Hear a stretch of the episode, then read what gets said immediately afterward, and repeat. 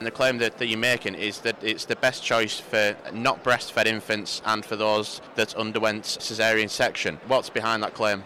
Normally, normal delivery and uh, along with uh, breastfeeding is the ideal choice uh, for an infant.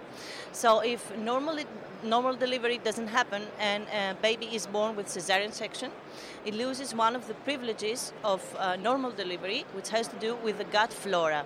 Because with normal delivery, uh, we have the first colonization of beneficial bacteria in the infant's gut. Okay, it starts there, and then with breastfeeding, this is reinforced they proliferate, they multiply in the gut, and they finally prevail. So when you're healthy, when an infant is healthy, then beneficial uh, flora prevails over the pathogens. This is when you have uh, a balanced intestinal flora. And the first semester of life is very crucial because any intervention you make after the first semester of life will not uh, will fail.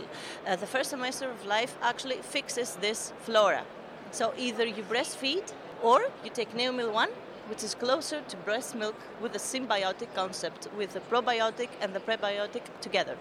Is it that claim about uh, cesarean sections that's really drawn people in so far? Actually, no.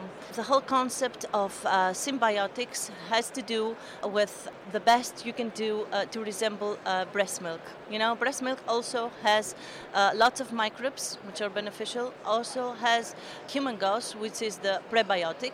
It has the food, has the probiotics. So if you make a formula with all other aspects like L-CPUFAs, like nucleotides to resemble breast milk, and you put the synbiotics inside, it makes you closer to what nature has to offer.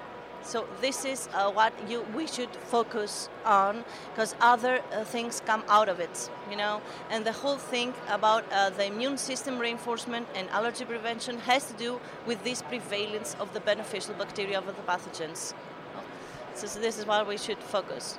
Okay, so you would urge people who are distributing this product not to focus purely on that claim relating to cesarean? Because it's also for normal delivery, you know, infants that were born with normal delivery. It doesn't exclude normal delivery. It's a whole idea of doing the best for an infant in the first six months, which are crucial.